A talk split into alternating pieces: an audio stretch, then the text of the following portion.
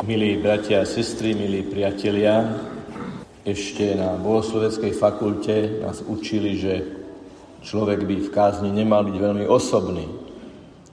A ja sa práve vynimočne chystám porušiť toto pravidlo, ale uvidíte, že to má svoje dôvody. Jednoducho vám chcem porozprávať svoj zážitok z bicyklovačky v útorok uplynulého týždňa. Rozlučil som sa s priateľmi v Marianke po večeri a pýtal som sa ich, kadiaľ mi odporúčajú ísť. No pôjdeš po údolí, hore, na Malý Slavín, z Malého Slavína, potom máš dobrú cestu, asfaltku až na železnú studničku. Ja na začiatok hovorím, že mám elektrický bicykel, aby ste si náhodou nezačali myslieť, že som nejaký športovec veľký. No a tak som teda vykročil do pedálu a v určitom momente zadné koleso začalo mať taký čudný zvuk. V lese stmieva sa, treba stíhať ešte, kým sa úplne nezotmie a bez signálu. Ani jedna čiarka na telefóne. Nič. Defekt defekt na zadnom kolese.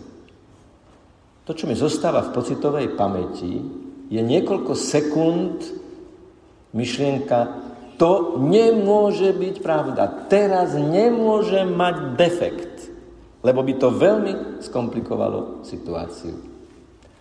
No ale potom, keď som sa pozrel dozadu, už konečne musel som sa pozrieť na to, ako to je. Bolo jasné, že na ten bicykel už nemôžem sadnúť. A tak miesto toho, aby ma bicykel niesol na železnú studničku, som ja tlačil bicykel späť do Marianky, kde sa ho potom ujali odborníci a koleso dofúkali. Je to v nás. Strach priznať si defekt. Nielen na bicykli, to by nebolo až také dramatické, ale strach priznať si, že existuje čiara, hranica, za ktorou je niečo defektné, zlé a hriešne. Je to v nás. Je to normálne, je to prirodzené a ľudské. Ten pocit, to nemôže byť pravda, nepriznám si to a idem ďalej. Ale ak by som bol išiel naozaj ešte ďalej a nechal sa unášať a presvedčal by som sám seba, že choď, choď, choď, dopadlo by to oveľa, oveľa horšie. Ježiš v dnešnom evaníliu hovorí úzka brána. V jednom kláštore v Portugalsku, ktorý založili v 12. storočí, kláštor Panny Márie, dokonca medzi kuchyňou a jedálňou urobili dvere úzke 32 cm. A starobilé e, vysvetlenia hovoria, že bolo to také symbolické, ale aj praktické pre mnichov, aby ani v kuchyni sa neprejedali, aby sa tadiaľ vždy zmestili. Nemyslím si, že by toto bol práve ten najlepší spôsob, ako primeť niekoho k tomu, aby vchádzal úzkou bránou, pretože tu nejde o opasky, o rozmery, o obvod pásu, ale o niečo oveľa duchovnejšie a náročnejšie. Totiž tá úzka brána nestojí len na konci nášho života. Tá úzka brána stojí vlastne pred nami každý jeden deň a mnohé okolnosti toho dňa. Keď ideme do nejakého cieľa, ktorý máme stanovený, tak každú jednu chvíľu v aute sledujeme, či ideme správnym smerom. Do úzkej brány na konci, ktorou je Ježiš a jeho kríž, sa ide úzkými bránami každodenného života. Včera, predvčerom sme si prečítali, že Ján Volko nedostal medailu o zlomok sekundy.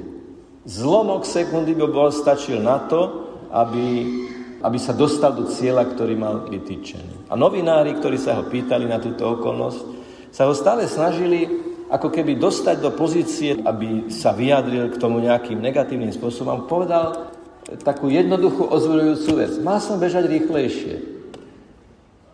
Lebo možno niekto by, by mu poradil, veď možno bol predpojatý sudca. A možno by bolo treba urobiť opatrenia preto, aby sa zmenili normy. Veď tie boli stanovené dávno, vtedy bolo ešte iné poznanie, aj ohľadne anatómie človeka, aj ohľadne psychológie, šprintéra a tak ďalej a mohlo by sa to celé preonačiť, že ty si vlastne ten, ktorý si vyhral. Ale on povedal, nie, mal som bežať rýchlejšie. Jednoducho, žijeme v takejto dobe nielen na osobnej úrovni, že máme tendenciu zmekčovať normy, ale že celospoločenský je to ako keby kultúrny fenomén našej doby, že si pravidlá budeme stanovovať my. Že my budeme určovať, čo je pravda, lebo ja to tak cítim. Diktát emócií. Pravda je to, ako to práve ja cítim. Už sme o tom hovorili, milí bratia a sestry, že ako by vyzerali naše vzťahy v rodine, v spoločenstve, v pracovnom týme, v krúžku, v klube, keby každý za pravdu pokladal to, čo práve cíti. Ježišova úzka brána lásky je práve o tom, že výjdem zo seba. To je tá prvá úzka brána, ktorú Ježiš formuluje na inom mieste. Výjdi zo seba a buď pre druhého. Úzka brána dnes ti dáva veľkú nádej, že napokon dôjdeš k bráne, na konci ktorou je Ježiš sám. Hovorí sa katechetický príbeh, samozrejme vymyslený, že istá osoba, ktorá žila vo vysokom štandarde tu na zemi, sa dostala do neba a tam ju uviedli do takej veľmi skromnej chalúbky a ona u svätého Petra protestovala. E, Svetý Peter, prepač, ale ja som naozaj zvyknutá na iné podmienky, na iný štandard. On jej povedal, e, no, Stávali sme z toho, čo ste nám posielali. To je postavené z toho, čo ste nám zo zeme posielali. Cez tú úzkú bránu seba zriekania, vykročenia zo seba pre tých druhých.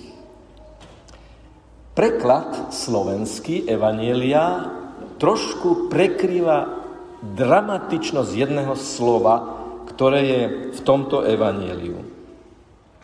On im povedal, usilujte sa vojsť tesnou bránou.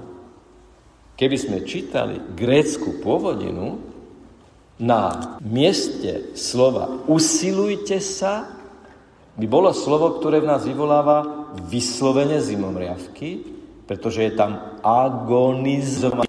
Agonizujte, aby ste vošli do tesnej brány. Na prvé počutie Agonizovať znamená zomierať, končiť pozemský život. V duchovnom mysle slova agonizovať znamená posledný smrteľný zápas. A v tomto kontexte to grécké agonizovať znamená bojovať ako o život. Usilujte sa, agonizujte, bojujte ako o život, aby ste vošli tou záverečnou úzkou bránou. Keď som tak rozmýšľal nad tým, či som už prechádzal niekedy bránami, ktoré, alebo bariérami, alebo prechodmi, ktoré by nám mohli osvetliť, čo sa deje pri prechádzaní touto bránou, napadli ma dva obrazy.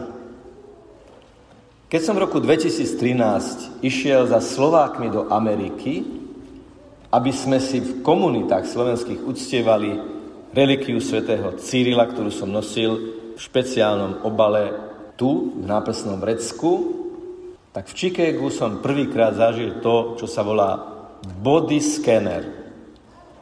Je to ako sprchovací kút, podobá sa to, do toho vstúpite, rozpažíte ruky a také dve lišty vás vyslovene zoskenujú. Je to urobené tak, aby to nebolo obscenné, aby to neodhalovalo intimitu človeka, telesnú, ale odhalí všetko, čo sa materiálovo nejakým spôsobom nezhoduje s prirodzeným zložením ľudského tela. A ten, ten policajt mi ukázal, vy tu niečo máte.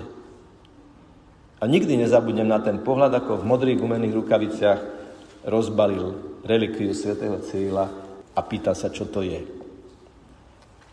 Keď budeme prechádzať Ježišovou bránou, môžeme si byť istí, že prevyšuje body skener nekonečne Ježiš ako naša brána, totiž dokonale do poslednej bunky, do poslednej sekundy, do posledného póru nášho bytia dokonale vie, čo sa s nami deje a čo sa v tej bráne pred tou bránou musí odstrániť, lebo to tam bude pípať.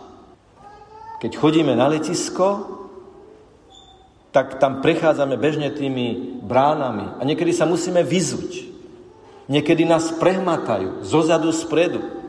Či nie je na nás, v nás niečo, čo je nenáležité pri tom prechode. A možno si poviete, no ale si pána kardinála nie, alebo pána biskupa, alebo arcibiskupa nie. Nerobia absolútne žiadne rozdiely. Oni vôbec nepozerajú na hodnosť a postavenie. Všetkých prezrú.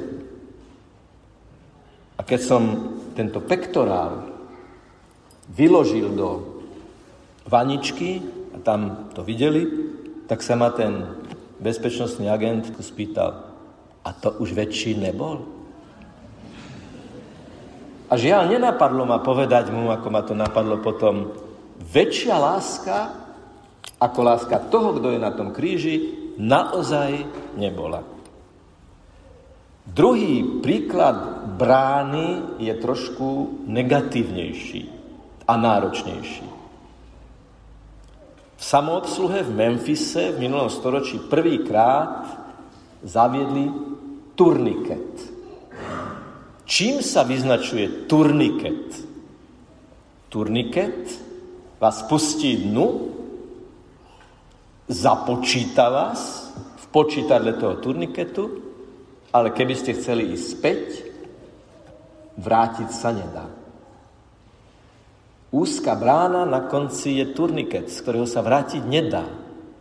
Je to koniec, za ktorým nasleduje zúčtovanie.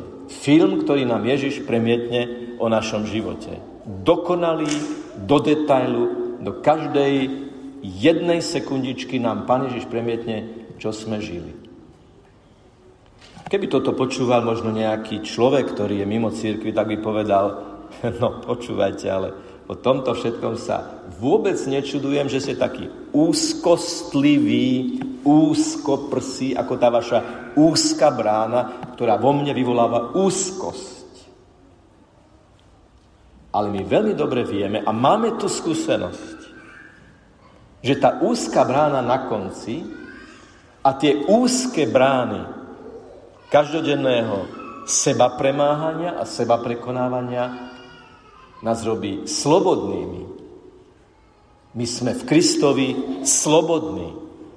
Lebo to, čo nám Ježiš hovorí úzkou bránou, nie je, že nám on niečo chce zobrať. On nás pred niečím chce uchrániť. Predstavte si matku, ktorej dieťa by bežalo k nejakej nebezpečnej priepasti alebo rokline alebo e, niekde, kde hrozí nebezpečenstvo, i hneď mu povie stoj. A nikto jej nebude vyčítať, že kričí. A preto Ježiš kričí, agonizujte, bojujte o život, bojujte každý deň o život v pokoji. A vedomí, že vás vediem, že som s vami, že stojím pri vás, ale bojujte o život každodennými skutkami lásky. Samozrejme, a to je to posledné, čo nevyhnutne treba povedať. Je úzka brána spovednice. To je najúžšia brána pre niektorých ľudí. Úzka brána spovednice.